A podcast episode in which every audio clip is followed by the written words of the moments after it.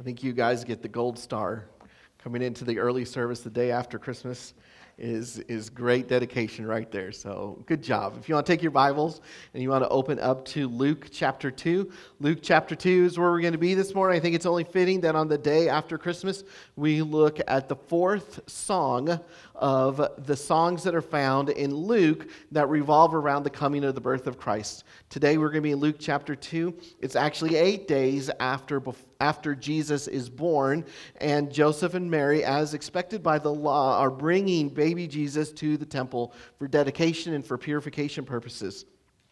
But what they don't expect is to run into a man whose name is Simeon and takes who takes Jesus into his arms and breaks out into of all things a song. Now, I don't know if you know this about me or not, but I love music. Music is probably one of my favorite hobbies. I've been listening to music since I was really little. I just I love music. I love listening to all sorts of music. I love worship music. I love rock music. I love alternative music. I love pop, jazz, singer songwriter. 80s music is probably my favorite. I love soundtrack music. I mean, I like almost any style of music except for country music. So, my apologies to all the country music fans out there. Um, please don't leave and walk out the door. Um, but uh, we loved having music in our house like especially christmas time we're playing christmas music a lot in our house when we're taking road trips driving somewhere we have music playing uh, we love music either when i'm exercising riding my bike doing yard work i have uh, my airpods in listening to music we love going to concerts too. I'll tell you one of the hardest things for us, or at least for me during the season of COVID, that like all concerts kind of came to a halt. And so, uh, because there's nothing like, at least in my opinion, listening to music played live. And so, be, to be able to do that again um, has been a real blessing just to listen to live music being played. Um, music just plays a huge role in my life personally. It's a great encouragement for me. I just enjoy music.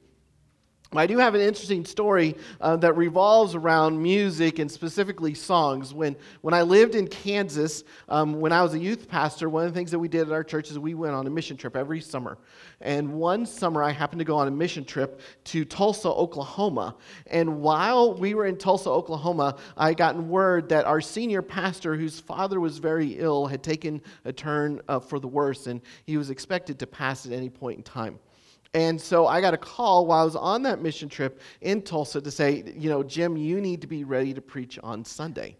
And I was like, oh man, I am, uh, I'm here in Tulsa. We're, we're roughing a house. Uh, I need to get a sermon prepped. And so I remember one, one day I got back from, from the job that we were doing, and I told our youth sponsors, I said, hey, I got to go, and I need to go study for a while and work on a sermon. So I went to an IHOP, I got a nice stack of pancakes, and um, I've got all my stuff spread out, right? I got my Bible, I've got a journal, I've got my notebook, and I'm writing, I'm taking notes, and I'm furiously working on this sermon. And while I'm sitting there working, I have this couple that comes up to me and they were like, can, can we talk to you for a moment? And I was like, okay. And I was like, we have a word from the Lord for you. I was like, okay, this ought to be really interesting.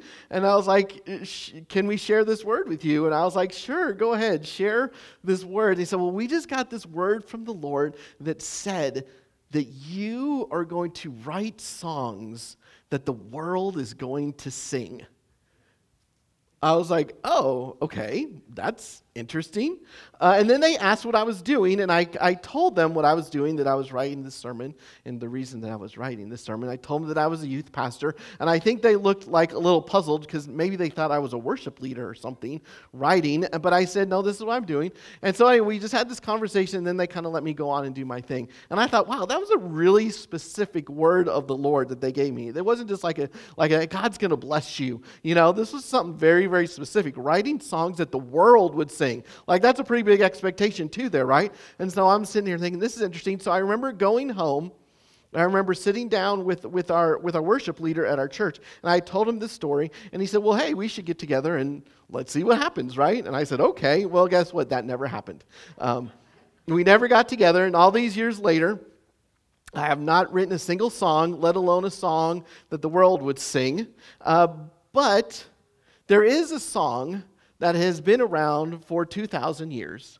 And it's a song that the world does know. And this song, it's found right here in our scripture. That's why this song is so well known as the Song of Simeon. It's the last song that we were going to look at this morning. It's found in Luke chapter 2. I'm going to be reading verses 25 through 32 this morning and looking at this song. So if you could stand with me in honor of reading God's word. Is Luke chapter 2, starting in verse 25, which says this. Now there was a man in Jerusalem whose name was Simeon, and, he, and this man was righteous and devout, waiting for the consolation of Israel. And the Holy Spirit was upon him. And it had been revealed to him by the Holy Spirit that he would not see death before he had seen the Lord's Christ. And he came in the Spirit into the temple.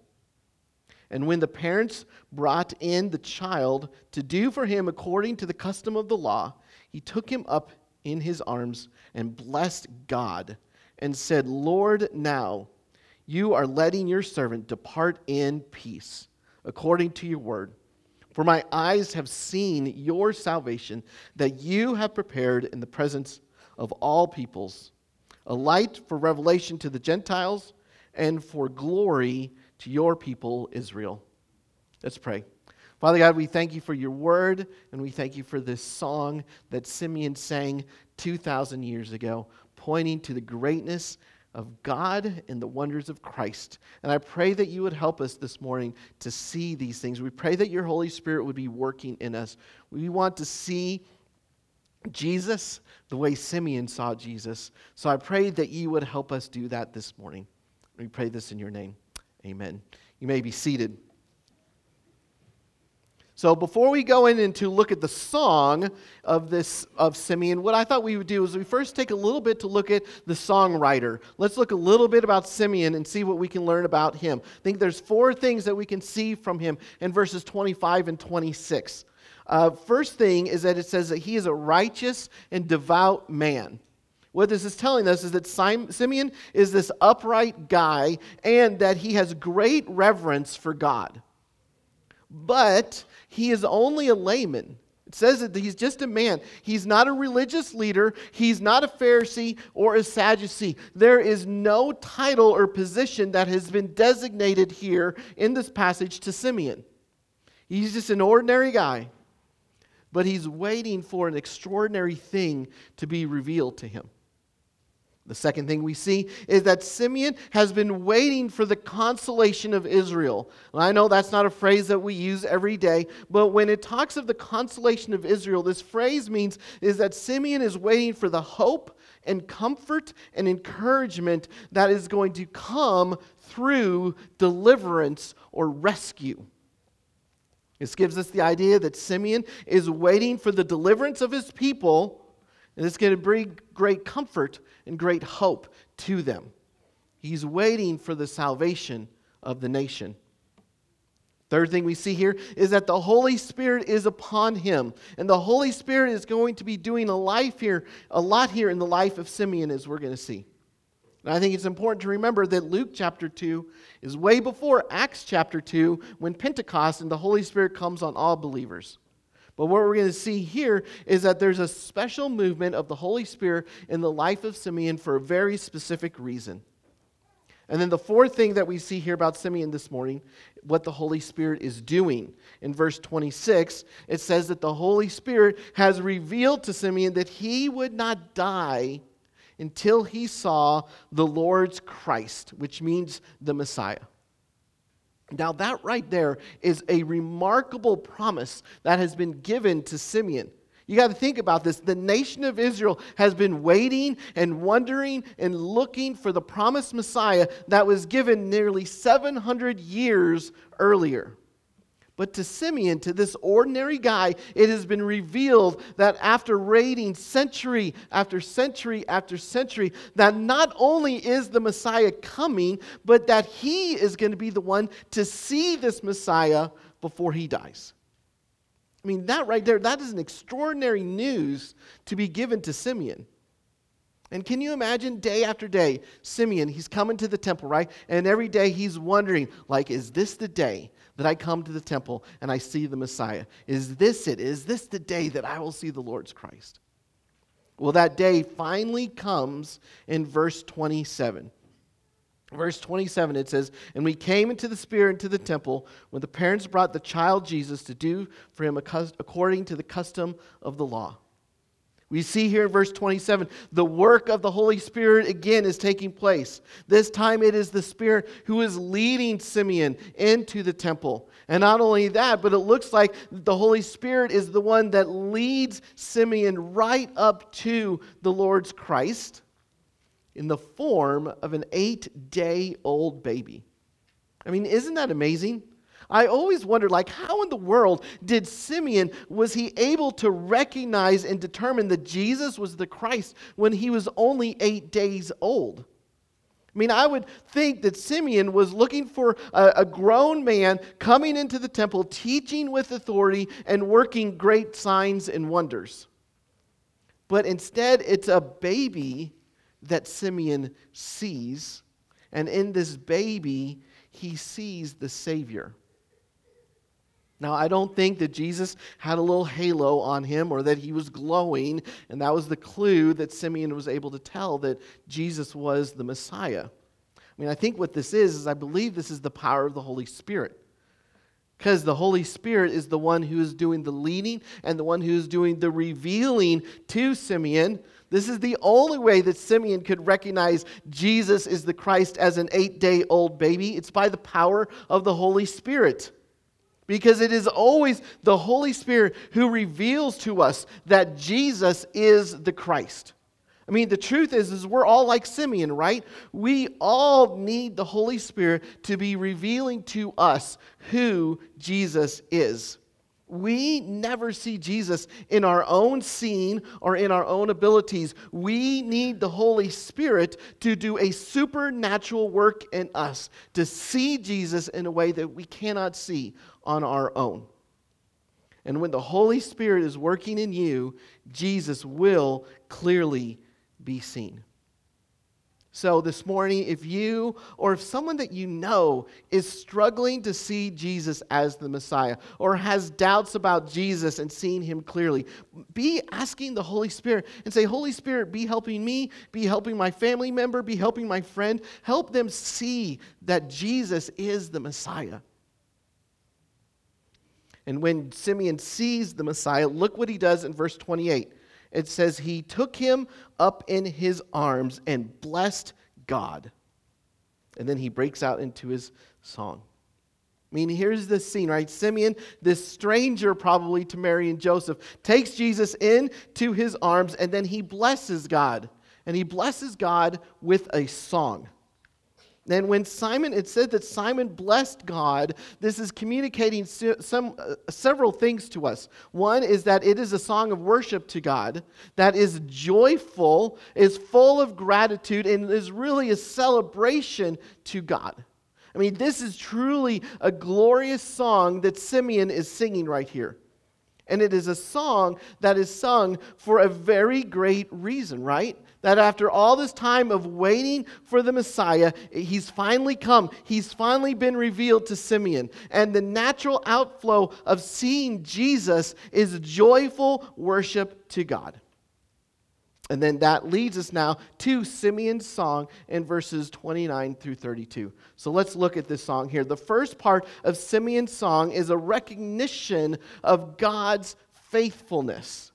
In verse 29, look what it says Lord, now let your you are letting your servant depart in peace according to your word. Simeon sees that God has fulfilled what he has promised to him. I mean, at some point in time in Simeon's life, and we don't know where it is, but Simeon was promised that he was not going to die until he saw the Lord's Christ. God has been faithful to keep his word and to keep his promise in revealing Christ to him in this moment. So Simeon sees that now his work is complete when he says now, he's saying at last, in this definitive moment that has arrived, he's seen the Christ and now he can depart the world in peace. Now, this may very well mean that Simeon was very old by the time Christ had finally been revealed to him, which is why he would say, Now your servant can depart in peace. And if it's true that Simeon was an old man at this point, and we don't know this definitively, it could mean that Simeon has been waiting a very long time for God to fulfill this promise to him. But here's one thing that we know for sure about God's promises they may be slow and they may take a while to come, but they do come. They always come without fail because God always fulfills his word and his promises every time. Over and over and over again, what we see in Scripture is that God makes promises and then God fulfills what he promises. I mean, God is our God is a God who has no problem making promises. As a matter of fact, I think we have a God that likes to make promises. I think he enjoys making promises because he wants his people to see, look at how faithful I am. I am a promise keeping God, and I want you to have great confidence in me because I make and keep promises over and over. I am truly trustworthy, and God's promises are always worth waiting for, even if they take your entire life to see them come true. Then in verse 30, look at what it says here. Simeon says, For my eyes have seen your salvation this is what Simeon sees in Jesus. He sees God's salvation. Simeon sees that Jesus is the consolation of Israel that he's been waiting for, that we read back in verse 25. In Jesus, he sees their hope of deliverance. In Jesus, he sees their source of comfort and encouragement.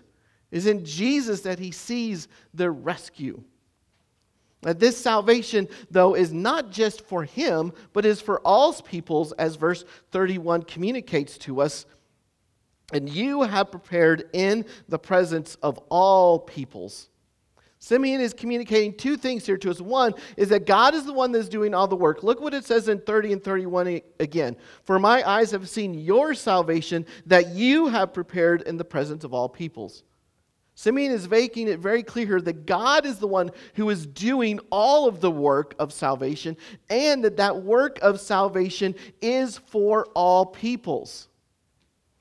This message of salvation is something that is not only communicated at the beginning of the Gospel of Luke, but is communicated at the end of the Gospel of Luke as well. In chapter 24, in verses 46 and 47, Jesus says this Thus it is written that the Christ should suffer and on the third day rise from the dead, and that repentance for the forgiveness of sins would be complained in his name to all nations, beginning from Jerusalem. You see, from beginning to end, God's salvation brought by Jesus has always been a global mission. And Simeon expresses this global missions in two different ways in verse 32. Look what it says in 32 and a light for revelation to the Gentiles and for glory to your people Israel. The first phrase there in, in, in, in verse 32 is a light for revelation to the Gentiles. Now, light is a major theme that we find in Scripture, and that light is always tied, one, to the Messiah, and secondly, that this light is for the world to see. Uh, Pastor Ryan read that in Psalm 98 this morning, where it talked about light we see in two prophecies in Isaiah about the coming of the Messiah is connected to light as well. In Isaiah 42, verses 6 and 7, we read, I am the Lord, I have called you in righteousness. I will take you by the hand and keep you. I will give you as a covenant for the people, a light for the nations to open the eyes that are blind and to bring out the prisoners from the dungeon from the prison those who sit in darkness. then in Isaiah 49 and verse 6, we read this It is too light a thing that you should be my servant to raise up the tribes of Jacob and to bring back the preserved of Israel. I will make you a light for the nations that my salvation may reach to the end of the earth. So this theme of light that is connected to the world, that is for the that is connected to the Messiah, that is for the world to see, is carried over into the New Testament as well, right? In John chapter 1, he starts out talking about Jesus as light in several different ways. In verse 4, it says, In him was life, And the light was the light of men. And the light shines in the darkness, and the darkness has not overcome it. And then in verse 7, when he's speaking about John the Baptist, he says, He came as a witness to bear witness about the light that all might believe through him. And then in verse 9, John switches back and talking about Jesus, where he says that he is the true light which gives light to everyone, has come into the world. I mean, Jesus even says this about himself in John 8 12, where Jesus said, I am the light of the world. Whoever follows me will not walk in darkness, but will have the light of life. So Simeon is communicating to us the same thing that Isaiah and John and Jesus have been communicating to us that Jesus is the light, and this light is connected to salvation, and this salvation is given to the world. That this light, that He has come because we are in darkness because of our sin, and that we have this spiritual blindness to the things of God. And Jesus has come to be that light, to open our eyes, to reveal to us, and to see the good news of salvation that is provided by Christ, and to bring us out of that darkness of our sin. And this light that Jesus shines is going to shine for the whole world to see. That this light is just not limited to the people of Israel, but this light shines for the Gentiles as well. The light of salvation that comes from Jesus is for all peoples and all nations who are lost in their darkness of sin. And then Simeon finishes his song with this line, and for glory to your people Israel.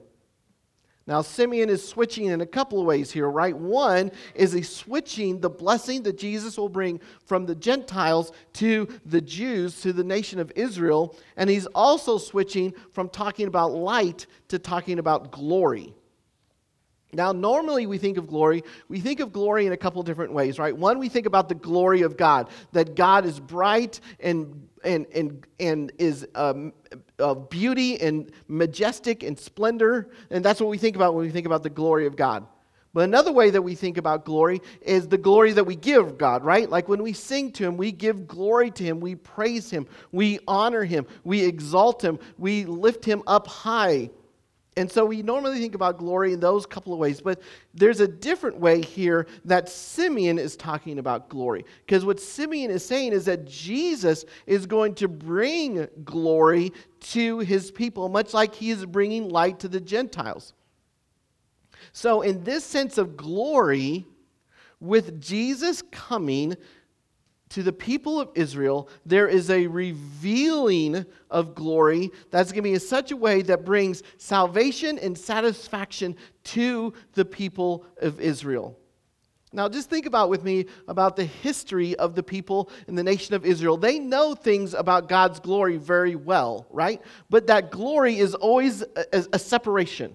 I mean, think of Moses when he goes up to Mount Sinai to get the Ten Commandments, right? What happens? There's this cloud, the glory of the Lord comes down on the mountain, and the people say, We can't come near. And God says, You can't come near. And so there's glory, but there's separation.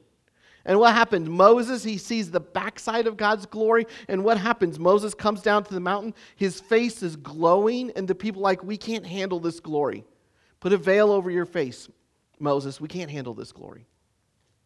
And then, if you read at the end of Exodus, when the tabernacle is, is constructed for the first time, the temporary dwelling place for God, what happens? It says that the glory comes down in this cloud, the glory of God comes down, and the people cannot enter the tabernacle. Again, they're at a distance from this glory. And then when you go up to Solomon, right? Solomon builds the, the permanent building, the temple for God's presence to be. And what happens at the dedication there, what we see is again, God's glory, it comes down to the temple. And again, nobody can go in, no one can enter, can come close to the temple because again, there's separation. They can't come near God's glory. And this has kind of been the trademark of the children of the people of Israel concerning God as his glory. But now, something different has happened. Now, this glory is seen And this glory has come near to the people in the person of Jesus. This is what we read in John 1 14, right? Where it says, The Word became flesh and dwelt among us, and we have seen his glory. Glory as the only Son from the Father, full of grace and truth. This is the glory of Jesus, which is full of grace and truth that leads to salvation and great satisfaction in the people, has now come close to them. Jesus is in their midst. The separation has been removed. Jesus has come close to give glory to, so that the people can now receive and be close and see this glory. And this is what Simeon's song is all about. So, what can we take away from Simeon? And what can we take away from his song this morning? Well, one thing I think we can take away is that we can see here is that Simeon was Holy Spirit dependent. The Spirit is mentioned three times very early on this passage. The Spirit is with Simeon, the Spirit is leading Simeon, and the Spirit is revealing to Simeon. The Holy Spirit is doing a lot in the life of Simeon. I mean, the reality is this Simeon would have never seen or whatever, would have never known Jesus without the Spirit doing this work in his life. So I think a good evaluation question for us this morning is how dependent are you on the Holy Spirit? Do you look often for the Spirit to be leading you, guiding you, directing you? I mean, to be Holy Spirit dependent is to be continually asking for the Spirit to be working in you. I mean, this is something that always, I think, always convicts me because I find that I am very Jim dependent. Like, I am the one that needs to take care of the situations and the problems and the things that are going on in my life. And whenever I read stuff like this, it always convicts me because I realize I'm always the one trying to fix everything. And what this passage at least did for me is to realize, man, I need to be frequently asking the Spirit to be doing more and more in my life that as I'm going throughout the day, and it was very helpful to spend the last couple of weeks going over this passage because I did find myself as I thought about this passage to say, man, okay, Spirit, I need you working in me. No, Spirit, I need you working in me to help me with my sin and my selfishness and my struggles that I have. When I'm discouraged, Holy Spirit, I need you helping me. You know, I need the Spirit helping in me to be a better husband and a better dad, right? Like, Holy Spirit, I need you helping me in these areas. I need the Holy Spirit helping me to be a better pastor. I need the Holy Spirit working in my family. I need the Holy Spirit to be working in my church. I need the Holy Spirit to be working in my community. And so that was a really good thing to recognize that it is good to be dependent on the Holy Spirit, and we are always dependent on the Holy Spirit. It's not like we're going to reach this time in our lives where we say, Well, I'm not Holy Spirit dependent uh, anymore. I've got it all figured out. To be dependent on the Holy Spirit is to recognize your need and to be continually asking the Spirit to be working in you and in those around you. So, where, where do you need the Spirit to be working in you. Can I encourage you, be dependent on the Spirit and be asking Him often? As a matter of fact, one of the things that I'm even I'm finding that I ask myself often is to say, okay, Holy Spirit, will you help me to remember to be Holy Spirit dependent? Because that's what I tend to forget the most. I tend to forget that I need to be Holy Spirit dependent. And then I go into all the areas where I need to be dependent on Him. The second thing I think we see here this morning is that the Lord is always worth waiting for because the Lord is always faithful to keep his word. Simeon is told by God that he will not die until he sees Jesus. Now we don't know how long we how long he waited, but we do know that he did see Jesus and that God kept his word. It is really good for us to remember that God is our God is someone who keeps his word. That what God promises, He keeps and He fulfills. And the Bible is full of promises that God has made to us. So I would encourage you this as you read your Bible, like a really good exercise to do is say, okay, when I sit down and read my Bible today, I'm going to look for promises.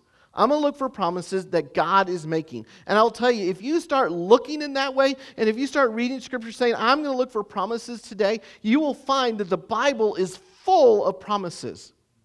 And the reason that the Bible is full of promises is God wants us to have great confidence in Him.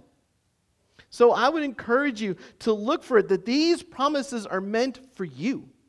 They are meant for your encouragement to say, oh man, look at how good God is. Look at how faithful He is. Look at all these promises that He makes for us.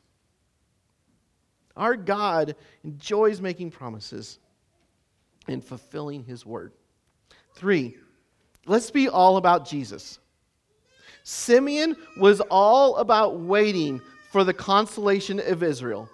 Day after day after day, he went to the temple and he went looking for Jesus.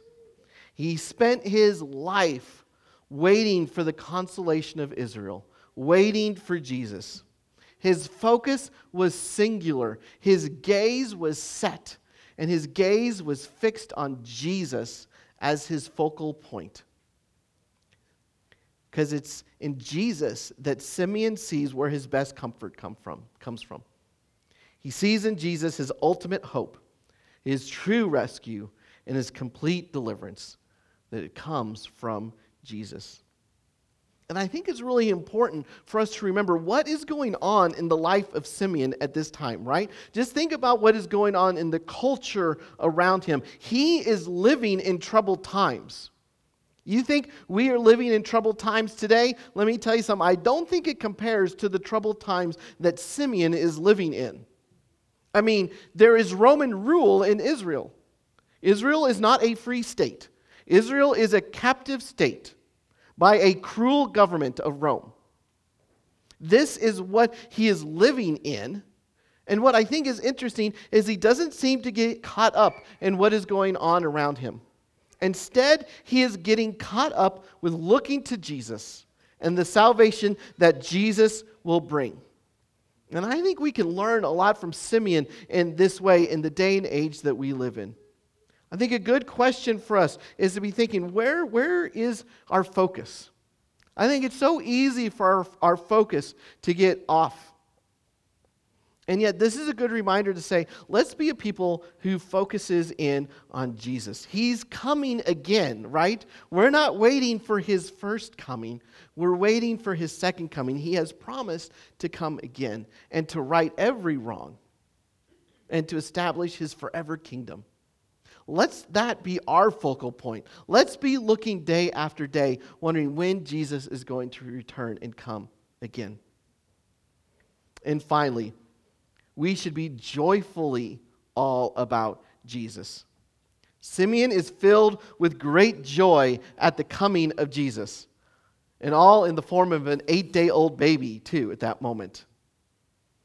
And that great joy in seeing Jesus leads to this great worship of God for Jesus.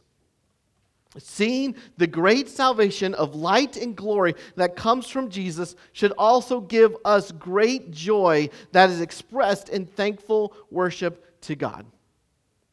We see this taking place in Acts chapter 13. Turn with me to Acts chapter 13 for a moment here.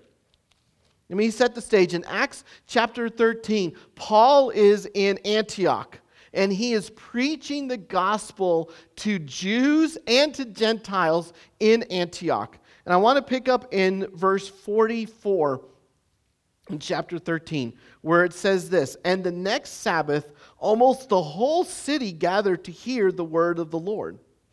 But when the Jews saw the crowds, they were filled with jealousy and began to contradict what was spoken by Paul, reviling him. And Paul and Barnabas spoke out boldly, saying, It was necessary that the word of God be spoken first to you, since you thrust it aside and judge yourself unworthy of eternal life. Behold, we are turning to the Gentiles.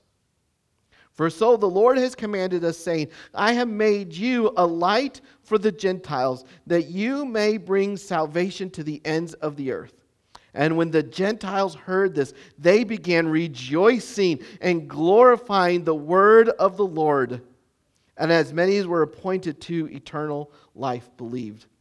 I want you to see what is going on here in this scene here. That Paul is preaching the good news of the gospel, the good news of Jesus Christ. And in that, he quotes Isaiah 46, which I read to us earlier here. And the Gentiles see at this moment, oh, this salvation is for us too? Like, we get to be a part of this now? And what do they do when they hear now that this, this salvation message of Jesus is not just for the Jewish nation, but is for the Gentiles as well? They are rejoicing and glorifying God because they realize we get this salvation too. That is a message that had not been proclaimed before and is now starting to be proclaimed for the first time that Jesus and God have brought salvation to all people, not just Jewish people. Now, I know that we have all grown up in this room knowing that Jesus is for Gentiles like us. We have grown up knowing that Jesus has come to not just save Jewish people, but to all people, right? All tribes and tongues and peoples and languages. But it was completely different for these Gentiles in Antioch, right? I mean, can you imagine if you were in that crowd and that you heard for the very first time that salvation has come to them as well? Can you just imagine what that moment must have felt like for these people in this crowd? And yet, just like what Ryan said last week when he was preaching, and he said that we should not, we hope that we don't lose the joy and the wonder and the awe of the salvation that Jesus gives and the Christmas story. I hope that we also don't lose the joy and the wonder and the awe that Jesus saves lost, darkness loving Gentiles like us. Salvation that comes from Jesus is not just good news. I'm sorry, let me say that again. The salvation that comes from Jesus is just as good news for us today as it was that day in Antioch. So today, on this day after Christmas, where there's that kind of that holiday letdown, right? Let's be a people who continue to celebrate the birth of Christ and that Christ has come, that he is a light to the Gentiles, that he is a glory for Israel. And I think it's good to be thinking as we're getting ready to head into 2022 that we would be a people who have a singular focus on Jesus. And that we would be a people who are relying and depending on the Holy Spirit. That we would be a people who trust in God who keeps his promises. That we would be a people who patiently wait on the Lord. That we would be a people who find greater joy in Jesus. And that we would be a people all about joyfully worshiping Jesus. Now, here's the thing we may never write a song of praise to Jesus that the world will sing, but we can make it our goal in 2022 and beyond to be all about Jesus the way Simeon was. Let's pray.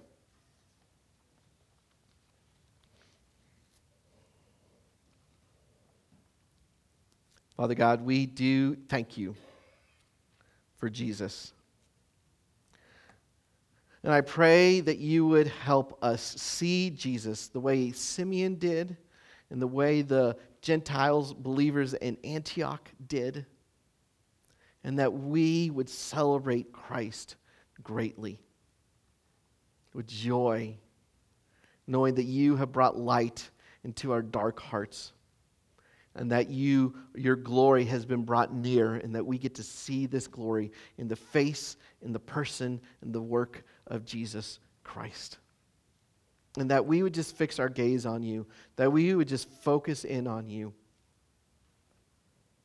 And I pray that that would be our goal heading into a new year. And we realize we have to be Holy Spirit dependent because we realize all of these goals that I've mentioned here this morning only come from you. It can only come from the power of the Holy Spirit. So we pray, Spirit, be working these things in us and help us to daily, day by day, throughout the day, recognize that we can't do these things on our own, that we need the Spirit working these things in us. So would you please be helping us in those things? We thank you for Jesus. We thank you that he has come. We thank you for the good news of the gospel. We pray this in your name. Amen. Would you stand with me as I read our benediction here? To read from Jude, verses 24 and 25. Now, to him who is able to keep you from stumbling and to present you blameless before the presence of his glory with great joy, to the only God our Savior, through Jesus Christ our Lord, be glory, majesty, dominion, and authority before all time, and now and forever. Amen. You're dismissed.